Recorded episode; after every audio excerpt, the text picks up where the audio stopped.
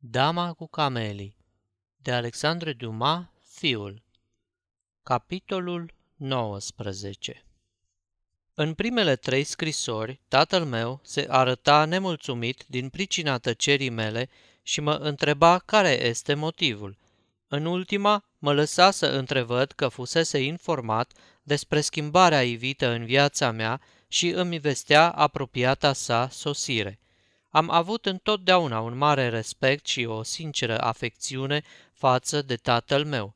I-am răspuns, prin urmare, că tăcerea mea se datorește faptului că fusesem plecat într-o scurtă călătorie și că îl rugam să mă înștiințeze despre ziua sosirii, pentru a-i putea ieși în întâmpinare.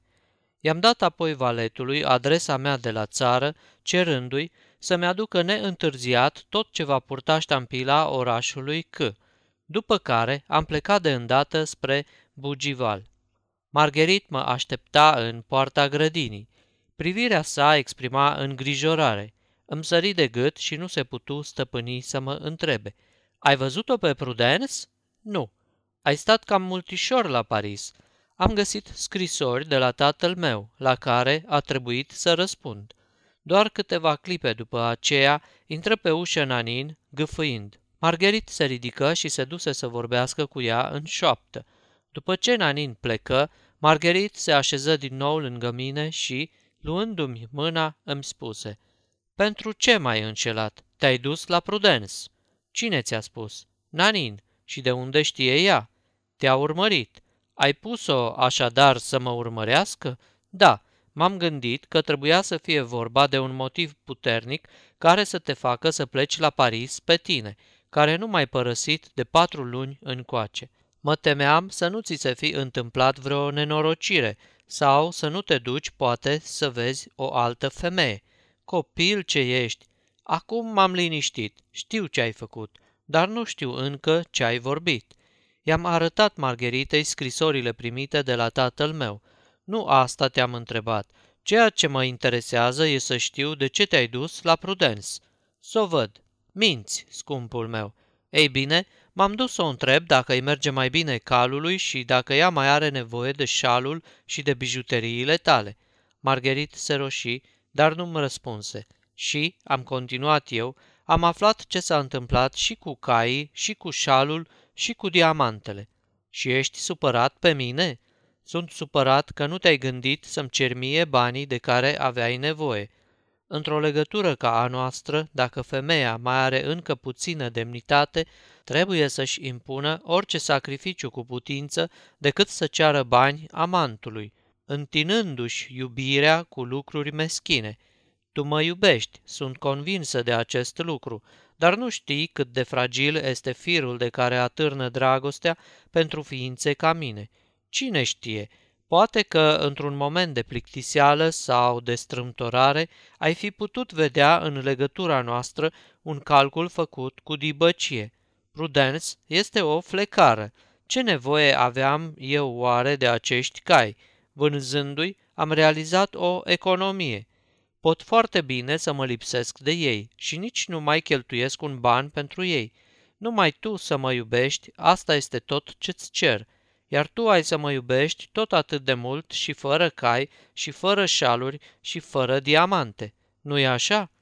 Toate acestea erau spuse pe un ton atât de natural, încât ascultând-o îmi dăduseră lacrimile.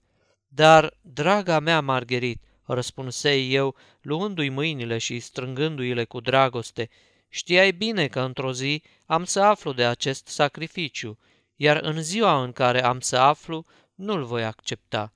Și de ce? Deoarece, copila mea scumpă, nu înțeleg că iubirea pe care mi-o porți să te lipsească nici măcar de o bijuterie. Nu vreau nici eu ca, într-o clipă de plictiseală sau de strâmtorare, să-ți poată trece prin minte gândul că dacă ai fi fost iubita altui bărbat, acele clipe n-ar fi existat. Nu vreau să te căiești, nici chiar un moment că ai trăit cu mine.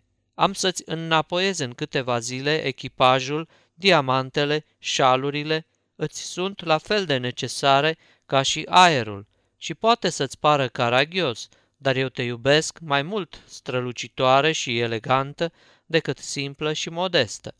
Înseamnă că nu mă iubești. Aceasta este o înregistrare Cărțiaudio.eu. Toate înregistrările Cărțiaudio.eu sunt din domeniul public. Pentru mai multe informații sau dacă dorești să te oferi voluntar, vizitează www.cărțiaudio.eu. Vorbești prostii? Dacă mai iubi, mai lăsa să te iubesc așa cum înțeleg eu, dar tu, din potrivă, continui să vezi în mine doar o femeie pentru care luxul este absolut necesar și pe care te crezi mereu obligat să o plătești. Ți-e rușine să accepti dovezile dragostei mele. Fără să-ți dai seama, te gândești să mă părăsești într-o bună zi și ții să te pui la adăpost de orice bănuială.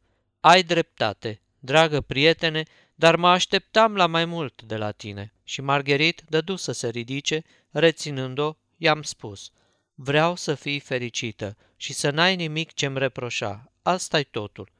Și ne vom despărți. Pentru ce, Margherit? Cine poate să ne despartă? am strigat eu. Tu, care nu vrei să mă lași să înțeleg situația în care te afli și care ai vanitatea să mi-o menții pe a mea. Tu, care, întreținându-mă mai departe în luxul de odinioară, vrei să păstrezi distanța morală care ne separă.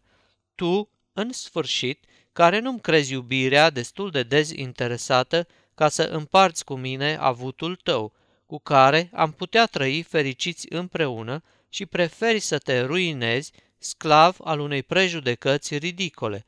Crezi tu oare că pot pune trăsura și bijuteriile alături de dragostea ta?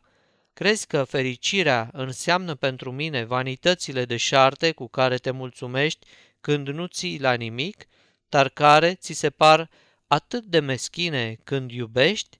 Ai să-mi plătești datoriile, ai să-ți prăpădești averea și, în sfârșit, ai să mă întreții. Cât timp o să dureze toate astea?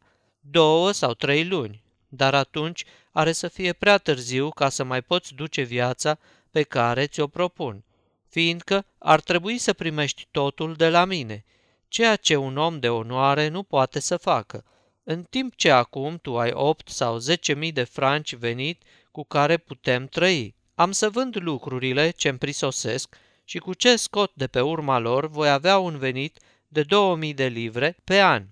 O să închiriem un apartament mic și drăguț unde o să locuim noi doi. Vara o să mergem la țară dar nu o să stăm într-o casă mare ca asta, ci într-o căsuță bună pentru amândoi. Tu n-ai să dai socoteală la nimeni, eu sunt liberă, suntem tineri. În numele cerului, Armand, nu mă azvârli iarăși în viața pe care am fost nevoită să o duc altădată. Nu puteam să răspund nimic. Lacrimi de recunoștință și de iubire îmi scăldau ochii și mă aruncai în brațele Margheritei. Voiam să aranjez totul, reluă ea, fără să-ți spun nimica, să-mi plătesc toate datoriile și să-mi pregătesc noul apartament. În luna octombrie ne-am fi întors la Paris și te-aș fi lămurit atunci, dar din moment ce Prudence ți-a povestit totul, trebuie să-ți dai consimțământul înainte și nu după. Mă iubești îndeajuns ca să faci acest lucru? Era cu neputință să reziști la atâta devotament – I-am sărutat Margheritei mâinile cu nespusă căldură și i-am spus, am să fac tot ceea ce vei voi. M-am învoit, prin urmare, la ceea ce decisese Margherit. Într-o clipită, Margherit deveni de o veselie nebună, dansa, cânta, se bucura grozav de simplitatea noului ei apartament, ba mai mult, începu să se consulte cu mine despre cartierul unde aveam să locuim și despre felul în care ne vom aranja apartamentul. O vedeam fericită și mândră de această hotărâre, care părea că avea să ne apropie definitiv unul de altul. De aceea n-am vrut să rămân mai prejos decât ea. Mi-am hotărât soarta într-o clipă. Mi-am socotit averea și m-am decis să-i cedez Margheritei renta pe care o aveam de la mama dar care mi s-a părut tare neîndestulătoare pentru a răsplăti sacrificiul pe care îl acceptam. Îmi rămâneau cei cinci mii de franci pe care îi primeam de la tatăl meu.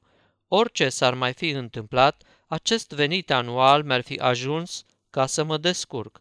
Nu i-am spus nimic Margheritei despre ceea ce hotărâsem, convins fiind că ar fi refuzat această donație. Renta de care vorbeam provenea de la o ipotecă în valoare de 60.000 de franci asupra unei case pe care nici măcar nu o văzusem vreodată. Tot ceea ce știam era că la sfârșitul fiecărui trimestru, notarul tatălui meu, vechi prieten al familiei noastre, îmi înmâna 750 de franci doar pe baza simplei mele chitanțe.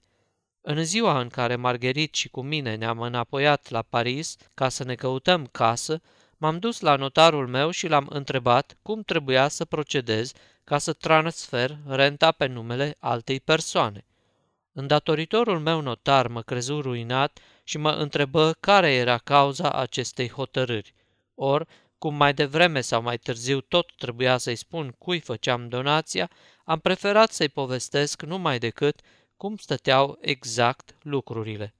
Nu mi-a făcut nici una dintre obiecțiile pe care situația sa de notar și de amic al familiei l-ar fi îndreptățit să le facă și m-a asigurat că are să aranjeze lucrurile cât mai bine cu putință. I-am recomandat, natural, cea mai mare discreție față de tatăl meu și m-am dus să o reîntâlnesc pe Margherit, care mă aștepta la Julie Duprat. Preferase să tragă la ea ca să nu mai asculte predica prudenței. Am pornit apoi să căutăm locuință. Pe cele pe care am apucat să le vedem, Margherit le găsea prea scumpe, iar eu prea simple. Totuși, până în cele din urmă, am căzut amândoi de acord și ne-am decis asupra unui mic pavilion, izolat de corpul principal, într-unul din cartierele cele mai liniștite ale Parisului. În spatele pavilionului se întindea o grădină fermecătoare care ținea de casă. Zidurile ce înconjurau grădina erau destul de înalte pentru a ne despărți de vecini și destul de scunde pentru a nu ne stânjeni perspectiva. Era mai bine decât sperasem. În timp ce mă duceam la vechea locuință să liberez apartamentul, Margherit s-a dus la un misit, care, după cum spunea ea, mai aranjase înainte pentru una dintre prietenile ei ceea ce voia să-i ceară ea acum. Hotărâsem să ne reîntâlnim în Rue de Provence. Marguerite se reîntoarse încântată. Misitul îi promisese să-i plătească toate datoriile, să-i dea chitanță la mână și să-i mai dea și 20.000 de franci în schimbul mobilelor. Am văzut după suma la care s-a ridicat vânzarea lucrurilor că prea cinstitul personaj ar fi câștigat mai mult de 30.000 de franci de pe urma clientei sale.